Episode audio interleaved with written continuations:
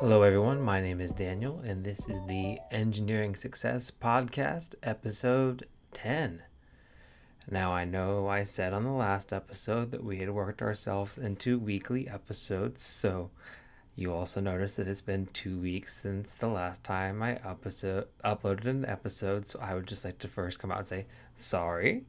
I was on vacation last week. I got to go visit some of my family up in Seattle, and uh, the combination of that and all the work related things and trying to get ahead uh, f- before missing four days of um, four days in a row, no, two days of work, but being out of town for four days, um, just had to get a bunch of work stuff done and and other personal things taken care of. So uh, the podcast kind of. Uh, fell on the back burner last week. So apologies for that. Um, and then also we don't have an interview this week. Uh, I had one lined up, but we had some personal things come up, so no interview this week. But we have some of our recurring segments coming up, so I'm sure that you'll find that enjoyable as usual.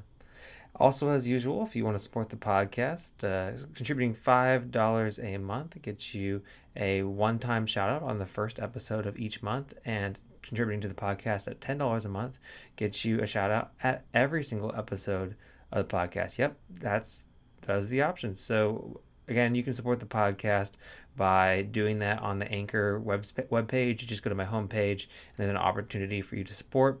Also, if you want to write into the podcast, you want to write in your own questions to be answered, you can email them to me at engring.success at gmail.com. Or there's an option on my main page where you can actually record a message to me and you can send in your questions that way. So, those are a couple ways you can reach out to me. And then beyond financial things, obviously, I mean, I'm not doing this for the money. It's just to, you know, just putting that out there. But uh, if you want to support the podcast, make sure you share it with somebody else that you might think might find it beneficial, because uh, that's what this is about. It's about helping people grow their careers, and also it's just an opportunity for me to grow my own career and, and develop as a speaker and as a and and learn myself. I learn a lot from reading of all the questions and, and researching answers to the questions. So that's the main priority here. But um, but yeah, uh, if you want to support the podcast, you can give it five stars on Apple Music. If you listen on Apple, you can share the podcast with others. You can repost it on your social media. If you do, I'll make sure to give you a thank you for that. And uh, yeah, go ahead and interact with the podcast on Twitter I made an Instagram page, uh, ENGRING Success, I believe, is the Instagram page, but you should be able to find it if you search it up. So follow me on Instagram, follow me on Twitter, give me five stars on Apple Podcasts, and share it with your friends. So, all right. So, again, no interview this week. We hope to have one lined up for next week. I'm working on it. But in the meantime, let's go into our favorite recurring segment, the Quit Your Job segment. All right. So here's the question. So I've preemptively given you my answer. It's like Jeopardy. So the question is, is when is it too early to start applying to new jobs? And it's funny because my, my first inclination is that, man, if you're asking, then maybe it's time to apply for new jobs. So let's see what the question asker goes on to say. They say, I, like many others here, found myself graduating in the midst of the pandemic. Yeah, I am so sorry, but that one, pour one out for you on that. Now, after a year of desperation, I was finally able to land an offer at a small company and started working back in March this year. Congrats. Now, while I am thankful for the ability to even have a job in the first place, I had to move to an expensive area in very short notice and spend a lot of money to get myself settled. My company doesn't offer anywhere near a high enough salary to afford the cost of living in the area, 60% of the average salary in the area, and the pay increase my boss promised during initial interviews isn't turning out to be what I had hoped. I'm tired of struggling for money. I had to do food delivery on the side to even afford the ridiculous rent around here 80% of my take home. Wow. And I'm burnt out. Student loans are going into repayment in the next couple months, and I don't know if I can afford the monthly payments. I want to find a new job, but I've only been working at my company for five months, and I'm worried if I leave, it'll be too soon.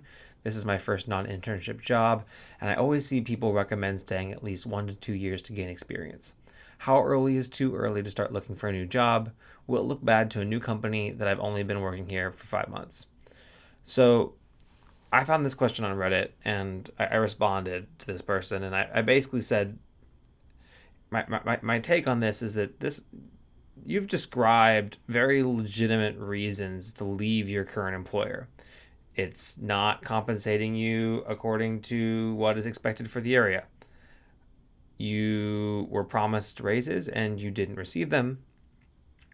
And you're burnt out and you had to do food delivery on the side. Like nobody with an engineer, no no engineer should have to be in that situation where they're doing food delivery on the side just to afford rent in the city they're in. Though then again, I've um, heard stories of engineers for a company similarly named to Pair, where they've the, the, the engineers have been homeless or living in fifth wheels or trailers in the parking lot of their headquarters. But that's a whole other whole other story. The point is that you've described some very legitimate reasons to start looking for a new job.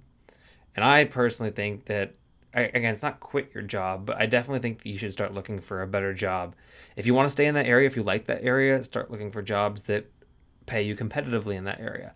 If you don't like that area, then start applying for jobs in an area where you would like to live and that would pay you according to what you deserve to be paid. I have multiple friends that have started jobs and then it wasn't for them and then they left within five months and a year. And they've ended up at fantastic companies um, and, and they left jobs that that paid well, and, but the the work life culture wasn't right. So so it's never never too early in your career to leave a first job that is not a good fit for you. You've been there for five months.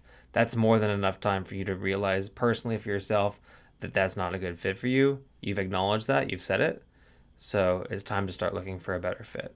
So I encourage you to, to do so. And if people ask about it whenever they're interviewing you, I know you said you don't want to be viewed as a job hopper, and, and you talked about that later, but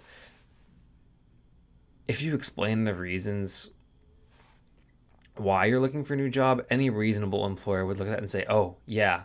And also, it would kind of preemptively kind of get a little bit of the salary conversation out of the way because you're like, hey, they're paying me 60% of the average salary, and that's just not acceptable. I want to be paid at least the average salary. And that can actually kind of get you a head start on those conversations as well. So it might end up even being a good thing for you to help with your salary negotiations. So, uh, again, don't quit your job. Okay, actually, yeah, eventually quit your job is the message here. Start applying for new jobs is not too early. And I hope that you do that, and I hope that you follow up and, and let us all know how that went for you. All right, the next section is positive career news. So this was a post that somebody posted on the engineering student subreddit, and they basically what it's titled yearly advice for this sub so this subreddit, and this person basically accumulates, I guess, their personal yearly advice that they want to give to engineering students, and and they post it sorry for the yawns, and they post it on this subreddit. So I thought it would be really helpful, and some I, read through it, and I thought there were some good advice points. So I thought I would read off the points and maybe react to a couple of the ones that I liked or I, I disagreed with. So they go on to say, as the new school year approaches, I offer the following unsolicited advice to the new and continuing students. Well, guess what? I also like to offer unsolicited advice. So I already like this person. All right. One, go to class and sit where you can see and hear. This is an interesting problem. Implies that there. Oh, this is an interesting problem. Implies there's a good chance it will be on an exam. So if the professor says, hey, this is an interesting problem, there's a good chance it'll be on the exam. Ask questions, do not be afraid. Go to office hours. Define yourself more than just being the smart kid that's good at math and science. That that is everyone you are in class with now. I can definitely identify with that. I I've talked earlier about in the podcast about how I kind of tried to wing my way through math in college, and I very quickly learned that that's just not possible. Five, engineering in the US has a 30% graduation rate. You graduate or you don't, per ABET, the Chronicle, and the National Science Foundation. Those that come in as freshman engineering students, one in three graduate. Largest transfer rate is during freshman year, and making it to junior year puts graduation rate 75% and up. Oh, interesting. Um, six, engineering is not soldering, machining, pipetting, etc. Engineering is a methodology. to approach real world problems. I agree. That's why a lot of companies hire engineers to do more than just typical engineering design. They want them to solve their problems. Seven, work on your interpersonal skills. Make friends, network, join clubs and professional societies. Being able to interact with people is a major part of engineering. The antisocial whiz kid with terrible hygiene is the exception, not the norm. I think that that's a little harsh, but realistic that you do need to work on your interpersonal skills. Uh, better better communicators make better engineers. That's just a fact. And I didn't get my job without networking, and I didn't get my job without joining clubs and professional societies. Those things are the reason why I was able to get the job that I have now. Get involved with clubs, robotics, SAE, concrete canoe for projects. Having a professor oversee your project makes it much more valuable than doing something in your basement alone, where you are likely learning bad skills. I'm going to disagree a little bit here. I agree that you definitely need to get involved in, with clubs for projects, and having a professor oversee your project is great. Though every you know every single university is a little bit different, and some professors are a little more willing to oversee your project or at least review your project and give you feedback, and then you can put that on your resume that you got feedback. So, and and I would say that I would caution the belief that doing a project in your basement alone will result in bad skill development. I, for example, my little brother is teaching himself how to model in CAD and he's doing 3D printing and he's in high school and he is also learning how to work a CNC machine and he's in high school and I would not say that he's learning bad skills. I would say that he's learning some super valuable skills. Learning how to 3D model, learning how to run a CNC machine, things that I wouldn't have been doing going into my freshman year of high school, a freshman year of college, and he is in his junior year of high school. So um, I, I, would say that pursuing side projects is better than not pursuing any, pursuing any projects at all. So, but definitely valuable to get your professor's input. Nine, socialize. See networking. Enjoy yourself. Again, the kid spending all of his free time learning Python or building something alone in his room will actually make himself miserable, not employable. If you enjoy learning Python or building something in your room, that can be enjoyable. Um, and yeah, definitely socialize and enjoy yourself. You know, college is four, five, seven, 12 years of your life that you ideally don't have to go back to unless you want to prefer, prefer, pursue a graduate degree. And even then, it's not the same. So, undergraduate engineering, undergraduate college in general is a fun time. It's supposed to be a good time. It's a very formative time. And, and I learned a lot of values. I learned a lot of things in my engineering classes, but I also learned a lot more things maybe not as many things that are related to my degree, but I learned a lot of things that have been applicable to my career just by socializing and doing things with people in college. So definitely make sure you get some of that college experience. I get it, and I, say this, I've said this in the past that college is an investment and it should be treated that way. But part of that investment is in the social experience and the lessons you learn from those social experiences. So don't discount those things. 10. Don't lie to yourself. When you get all C's or worse, don't claim the professor is terrible. Don't complain about the professor hates you. He or she probably doesn't know your name. Again, debatable on which university you attended. All my professors knew my name. Think about how much you go out on weekends, how much you play video games, and how much time you spend screwing off on Reddit. Okay, you just said to be social. And also, I am screwing off on Reddit right now. So, no, I get it. I get it. Yes, there there does need to be personal accountability, and yes, the the professors established pretty early on in college that like in your classes like hey three hours out of class for three hours in uh, for, for, for every one hour three hours out of class for every one hour in.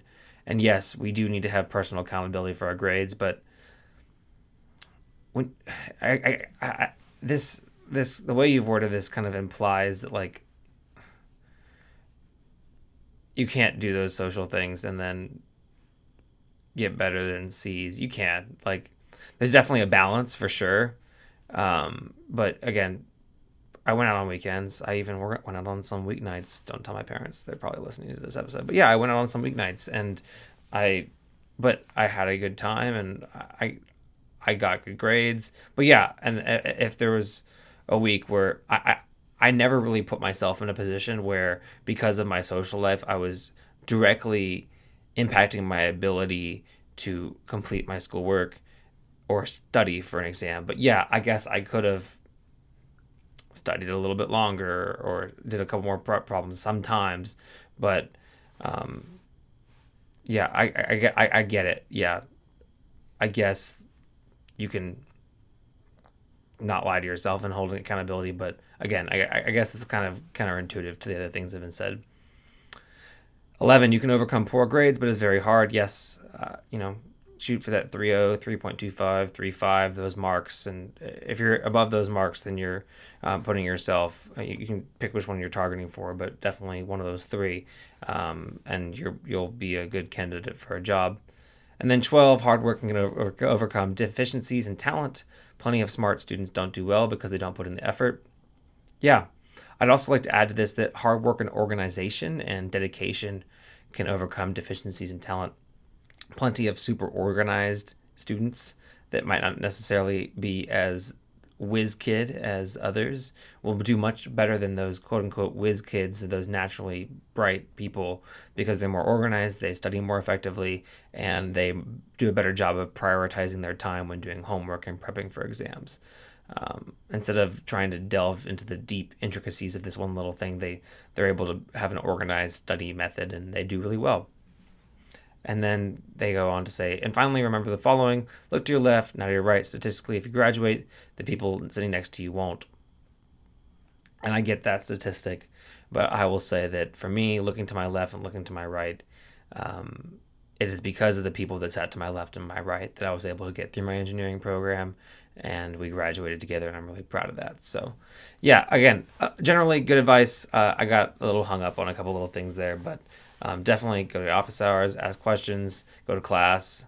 Um, good advice there on uh, reading your professors and how they how they build their problems for their exams. Um, being realistic about what the graduation rate is. You got to work hard. Got to be dedicated. You got to be organized. Um, take accountability if you don't do well. It's not always a professor's fault, though sometimes it is. Um, but overall, pretty good advice. And uh, I'm hearing it in my voice. I'm going to take a water break and I'll be right back with the career questions side of the podcast. So thanks.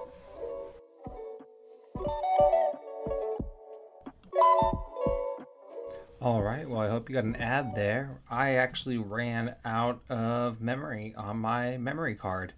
So if you're watching the video episode of the podcast, you might have gotten an audio cut, a video cut out there, but uh, you still have the audio, and that's what's the most important thing, anyways. So, anyways, apologies for that, but uh, we're gonna keep on rolling with the career question segment of the podcast. Before I get into that, though, I want to give a quick shout out to Luka Doncic for being amazing.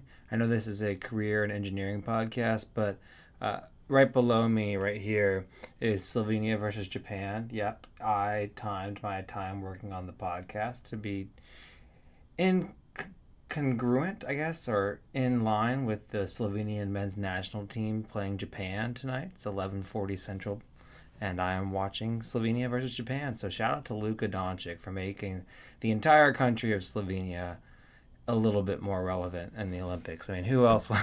I can't imagine that that I would have been watching this any other time. All right. So here's the first career question. I am getting promoted to senior engineer and will get two engineers to manage as part of my team. I want to try to be the best manager these two ever had. What makes a good manager to you? I am in the automotive industry if it matters. Well, I'm not, so I'm going to try to answer as somebody that's not in the automotive industry, but I have been fortunate to have some great managers. I currently work for a great manager. Shout out Rachel and Tawny. Um, shout out to those folks. So what I've done is I've accumulated a couple things that they do well, and other managers have, managers I've had that have done well, and just general advice that I've gotten for people that want to be uh, good managers. So just a list here. First one is ask them.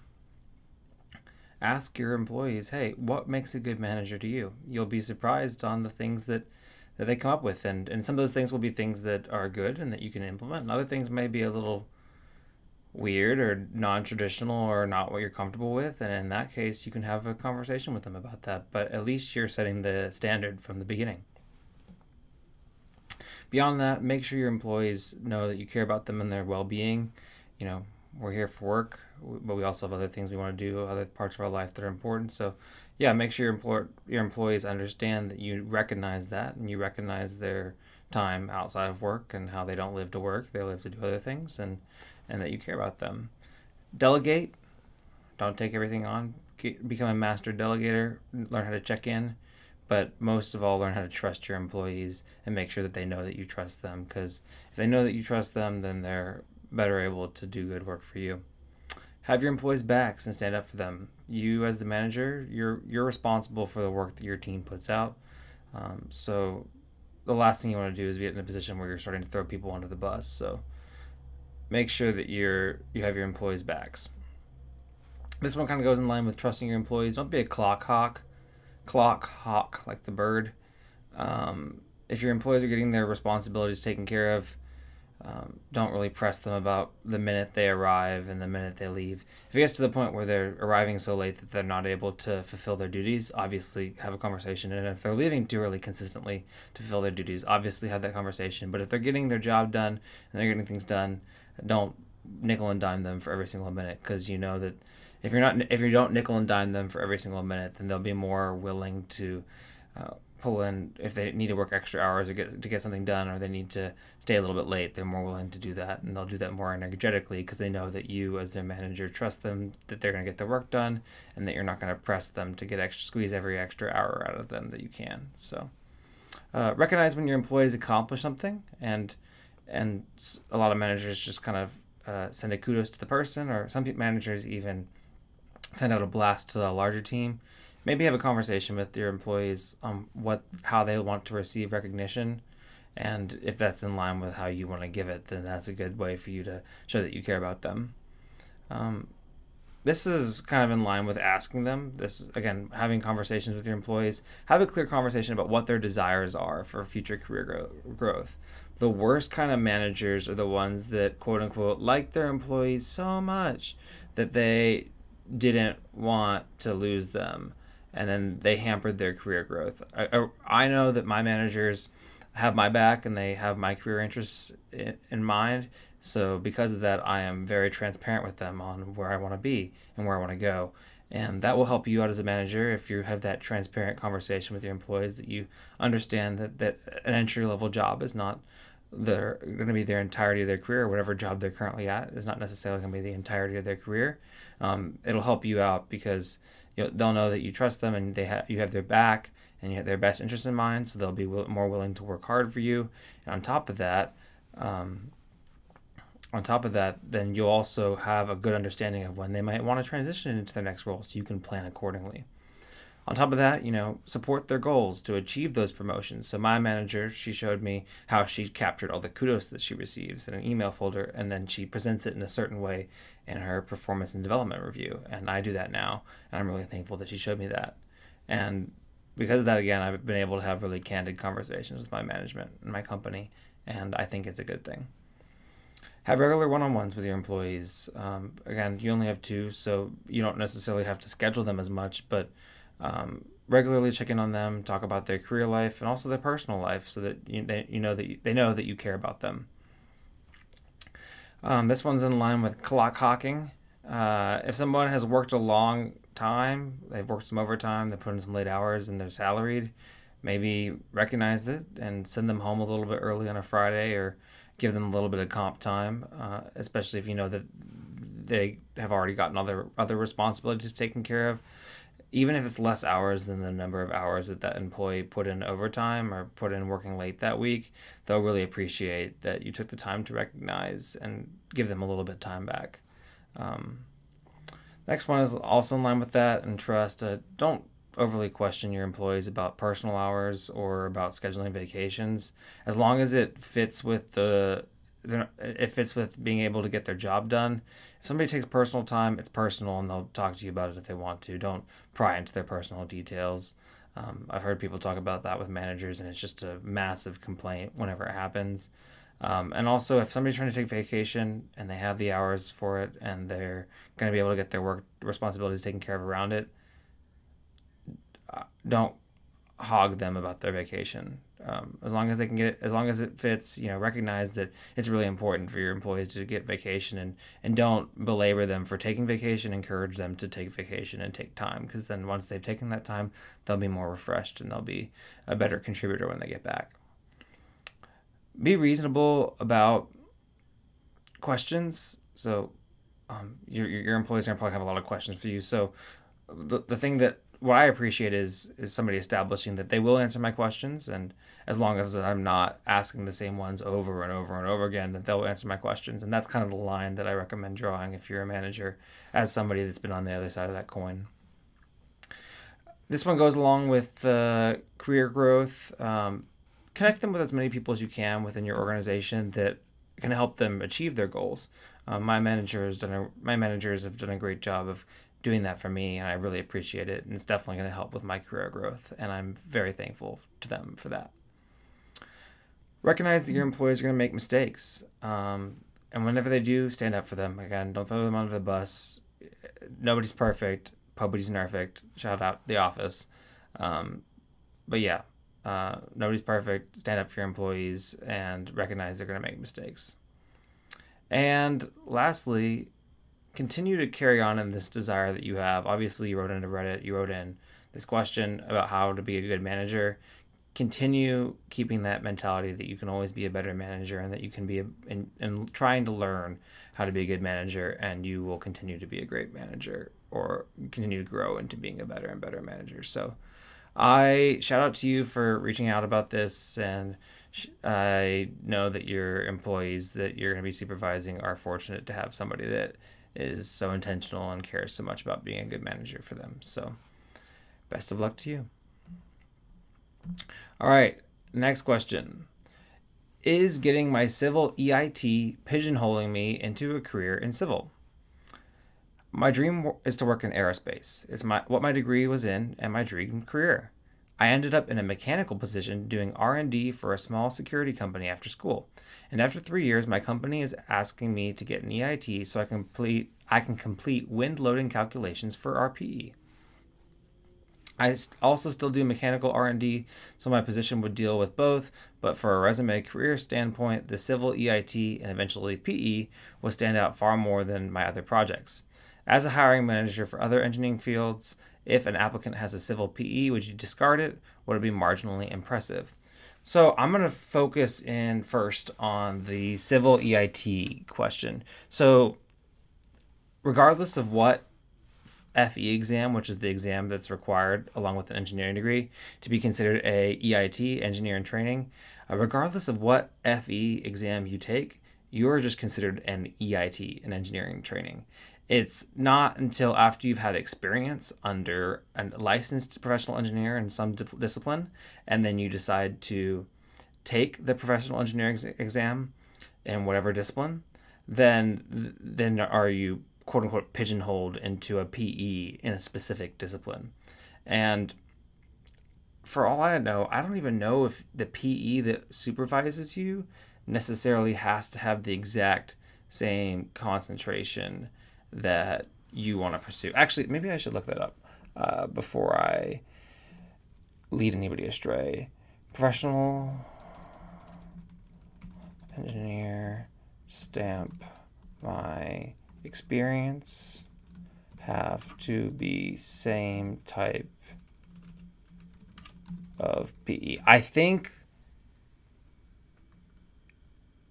so so qualified engineers must be licensed professional engineers. So yeah, so you have to have the qualified experience, and the experience must be supervised. This is according to the National Society of Professional Engineers, and generally those that experience under those engineers must be under licensed professional engineers. But National Science NSPE doesn't really specify which branch of engineering that those people that you work under have to be in order for you to become a professional engineer. So maybe maybe I'm I guess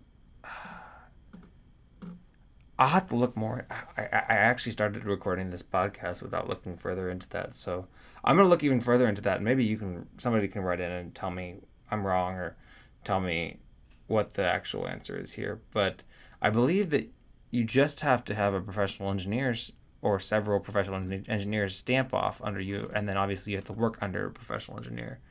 But um, yeah. Um, so I again, um, theoretically, if, if your work is also mechanical in nature, you could theoretically take the um, mechanical PE exam and become a mechanical PE. Yes, even though now you are in this position and you are going to get your FE, you're going to become an engineer in training. You don't have to really make that decision on what kind of professional engineer you want to be now. As long as you have the applicable experience and then you pass the requisite exam and you have the right engineers stamping for you, which again, I don't believe it has to be necessarily the, an engineer that's a PE in the exact same discipline and the exact same sub discipline. It might need to be the same di- discipline, but not necessarily the same sub discipline that may, that would make sense. But again, it doesn't necessarily have to be an engineer that's the exact same type of engineer as you. I don't think. At least they don't specify it very clearly on NCEES. But yeah, again, the point is, is you have three years to get this experience. So, um, getting your EIT, becoming a taking the FE and getting your EIT is not going to pigeonhole you. Um, so that's the first thing.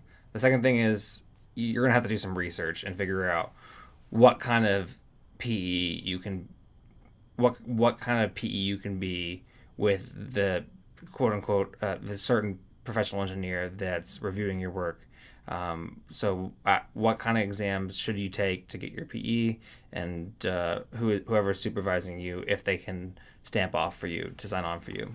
And then the other part of your question, after I completely just mumbled all the way through that, um, you said if an applicant has a civil PE, um, would you discard it if you're a hiring manager for other engineering fields?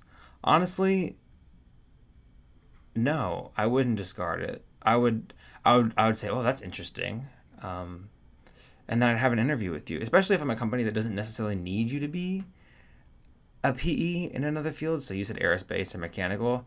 If I work for a company and I don't need all my, my, my mechanical engineers to have mechanical PEs, then I don't think it's going to be a big deal um, for me to to hire somebody that has mechanical engineering experience. And honestly, if you're experienced mechanical and then you take the mechanical PE, I'm sure your company might all might be able to find somebody to get you stamped off as a mechanical PE, um, unless they really, really, really want you to be a civil PE.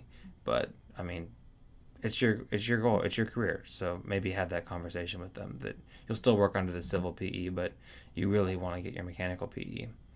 Uh, and then the last question: Would it be marginally impressive? Yeah, it would be impressive. Uh, PE is a respected status, is respected title, and it would be respected. So, well, I guess the the main thing I wanted to get at here is that getting your civil EIT is not going to pigeonhole you. In fact, um, I took the other disciplines FE, and I am now an engineer in training, and it's not specified which discipline I am. They don't. Nobody really asks. Nobody really cares what what what what FE exam you took. I could have taken the civil one, and then later on I can take the mechanical engineering, HVAC, or fluid dynamics PE. The the EIT that you take doesn't the, the FE exam you take doesn't de- determine the PE exam you take later on. So um, yeah, for now, I mean, you have three years. You can kind of kick this down the can, but maybe start those preliminary conversations on, hey, what if I want to get this kind of PE instead? Can I do that? Um, do some research, see who who can support you and whatever you want to do. Because again, it's your career. You should be putting your goals first, um, and hope that they line up with the company's goals. And um, yeah, I I wish you the best with that. All right now that I've completely thoroughly confused everybody, I hope you like the sound of my voice and the sound of me talking to myself. Um, the next question is a hopefully an easy one. Um, what's a good annual percent bonus of your salary for an engineer two years out of undergrad? And then they repeat, what's a good annual percent bonus of your salary for an engineer two years out of undergrad? I think that this is a it depends question. Um, the reason why I say this is because I've I'm an engineer two years out of undergrad and I've never received an annual percent bonus. It's just not part of my compensation package. Uh, I, I am paid a very competitive salary. I have a very competitive 401k ma- match. I just got that back. Um, and I have other great benefits, and whenever I considered working for my company, I was not promised a bonus. I was not told there was going to be a bonus, so I just expected there wasn't going to be one, at least for my role. It wasn't part of my package, and I just accepted that. So for me, a good annual percent bonus on my salary is zero dollars because I don't expect it. Um, but if bonuses are a important part of your compensation package and it's something that your employer or the hiring manager talked to you about whenever you hired on um, then one of the things you could have done at that time is said hey what, what kind of range of bonus should i expect so i can evaluate this offer and compare it to other compensation packages that i'm considering? And this is something that you can do with other roles and this is even a conversation that you can have with your manager. What kind of bonuses does our company give out on a good year on a bad year and what can i expect? And then you'd be able to gauge that within within the context. But again, I have my company doesn't do any bonuses, and I have a friend that works for um, a large insurance company, and they get like ten percent bonuses annually. At uh, so it, it, it, it's really a large spectrum. There's no really good number. the The biggest thing you can do is just figure out what the range of bonuses are from good years to bad years to help you evaluate your compensation package and then find out hey oh this is where i landed in that place and and that may come from having a candid conversation with your manager some coworkers that you have a good relationship with hey what have they that, that have been had more time in the company like hey what kind of bonuses have we gotten during really good years what kind of bonuses have we gotten during really bad years and that'll kind of help you answer the question for yourself so I wish you the best of luck and congrats on your bonuses. So, all right. Next question. Internship starting on the first. Anxious is an understatement. As the title says, I'm starting a software engineering internship on the first, and I'm nervous as all hell. In my country, opportunities are scarce if you don't have connections, which I don't. It isn't even a com- competitive, just really low in number, and mostly reserved to fourth and fifth years, while I just finished my second. However, I managed to land an internship in this very small startup, and I'm worried I'll F it up because I'm stupid or I don't know enough about the tech stack they're using. I've been biting my nails endlessly because I want to get a work sponsor visa as soon as I graduate, and I probably won't be able to do that without internships or work experience to carry me. Do you all have any advice, motivation stories to put me out of this stress bubble? Well, first off, you're going to have internship experience because you have this internship starting on the first. So, congrats to you. That's going to really help set you up really well for uh, getting a job and getting a work visa whenever you graduate. So, congrats. Um, along that note, internship. This is an internship. You are a student. You finished your second year. The company that hired you looked at your resume and they probably interviewed you, likely, if they know what they're doing. So they know that you're a student that just finished your second year. And they know that you're not going to know everything. For example, I graduated, had a whole engineering degree, and it took like six months before I was really able to contribute. And internship programs are not too much longer than six weeks. So obviously, they know that you're not going to be able to really, really dig in and do a lot of contributing. They know that you're there to learn and partially they're there probably to get a little bit out of you, but also advertise their company to you and evaluate if you would be a good fit for the company after you graduate. With that in mind, understand that they don't expect that if they're a good company that has a good internship program, they don't expect you to be a high level contributor and know everything for the very beginning. Um, not just tech stack, but like corporate functions and workflows are different at every single company and being able to pick that up during the just being able to pick that up alone during the time duration of your internship would be an impressive thing for you to do so that's just a little context. They're not going to expect you to know how to do everything. Um, what they are going to expect you to do is know how to do the things that you put on your resume um, apply be, uh, have the desire to learn. So if you don't know something do the groundwork, the necessary work on the in the background to set yourself up to to learn those things. And and do give your best and keep that learning mentality that you have had as a student and that you've been cultivating as a student and combine that with a little bit of positivity and I'm sure you'll do great. That's what I did. That's the approach that I had towards my internship and other people that did that even better than me had great experiences at their internships. So, first of all, congratulations to you for getting the internship. It's going to definitely put you in a good position to have a great resume and maybe get future internships before you graduate. And then I wish you the best of luck with finishing your internship, your degree program, and eventually getting your work visa when you graduate. So I wish you the best of luck. Congratulations. And I look forward to seeing the follow up from this about how great your first week at your internship went. All right. And the last question for this podcast. It's titled On Knowledge and Efficiency. They go on to say, I do not want to offend anyone with my questions. Thank you. I only have a few doubts because I am a newbie in this life and I want to start learning. Shout out to you for learning. When it comes to work, what difference does a graduate from an average university have compared to a prestigious university? All right. I'm gonna I'm gonna I'm gonna drink some water before I talk about this one because I have some words to say. Does the one from the prestigious university know more? Or is it more effective? In the average university, they teach you do you know what you need? And if we compare someone who studied at a university in Mexico with someone that studied at a university in the US, do they teach what is necessary in the one in Mexico? So I'm going to answer this one from the perspective of engineering. And I'm going to answer that last question first. The most important thing about an engineering degree is not necessarily where it was, so US versus Mexico it's where it was accredited by. So the standard that most U- U.S. companies know is called ABET. Now, I'm sure there's other stat uh, and uh, organizations that certify engineering programs, but the one I'm most familiar with is ABET.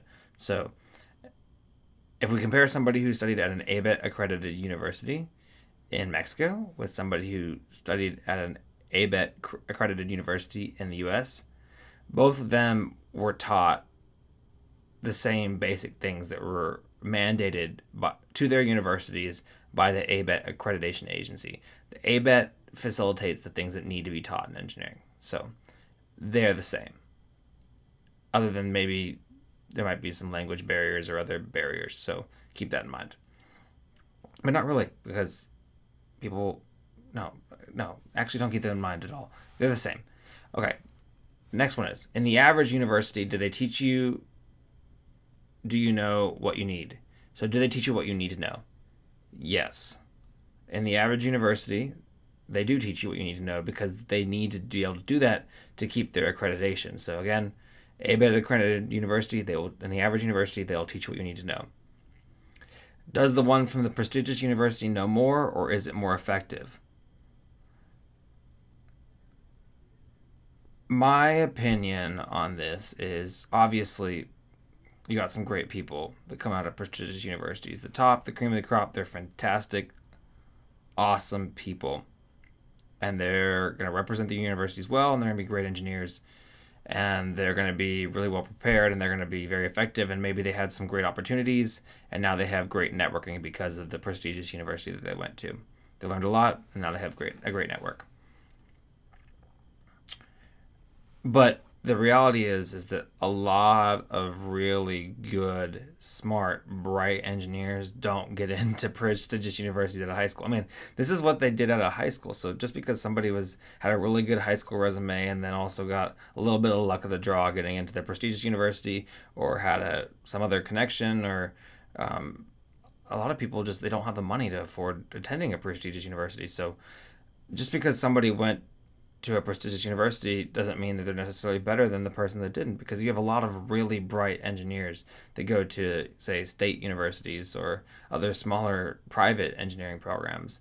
Um, I'm, I'm not going to go into detail about what my high school resume was but i was a pretty good student in high school and i didn't go to a quote unquote prestigious engineering program but it was a, it was the right one for me. I got the hands-on education that i needed and and I think that I will grow into a great engineer if I necessarily go down the technical engineering path. And I was surrounded with some phenomenal people that were just absolutely brilliant and super bright. Um, I mean, plenty of them. I can name them right now, but uh, they don't need to hear that from me because they already know. Um, but yeah, I mean, just be, there's there's a lot of really bright engineering students from every university, regardless of the size, the the prestige, the location, the cost to, to attend, the alumni network. Um, just because somebody went to a more prestigious university doesn't necessarily mean that they're a more effective engineer, but that doesn't mean that you're not going to get a, a very effective engineer from a prestigious university either. So when it comes to work, what difference does a graduate from an average uni- average university have compared to a prestigious university? Well, I, I, like to joke about the the joke with Cornell University. You know, how do you know that somebody went to Cornell? They told you five minutes ago. Uh, so you know they, that's the the joke from The Office. But yeah, um, when it comes to work, what difference does an average university grad have compared to a prestigious university? Maybe the prestigious university had slightly newer lab equipment or a a really famous professor that did research but then had TAs teaching their undergraduate students anyways. Um, and I went to a again not super highly ranked. I mean, it, it was ranked, um, but the rankings don't really, in my opinion, mean that much. But I went to a ranked, but not like crazy ranked engineering program. But we had new labs and we had really great access to our professors. So again, it it really you're you're going to do a better job at evaluating somebody's competency out of school by looking at the internship experience they have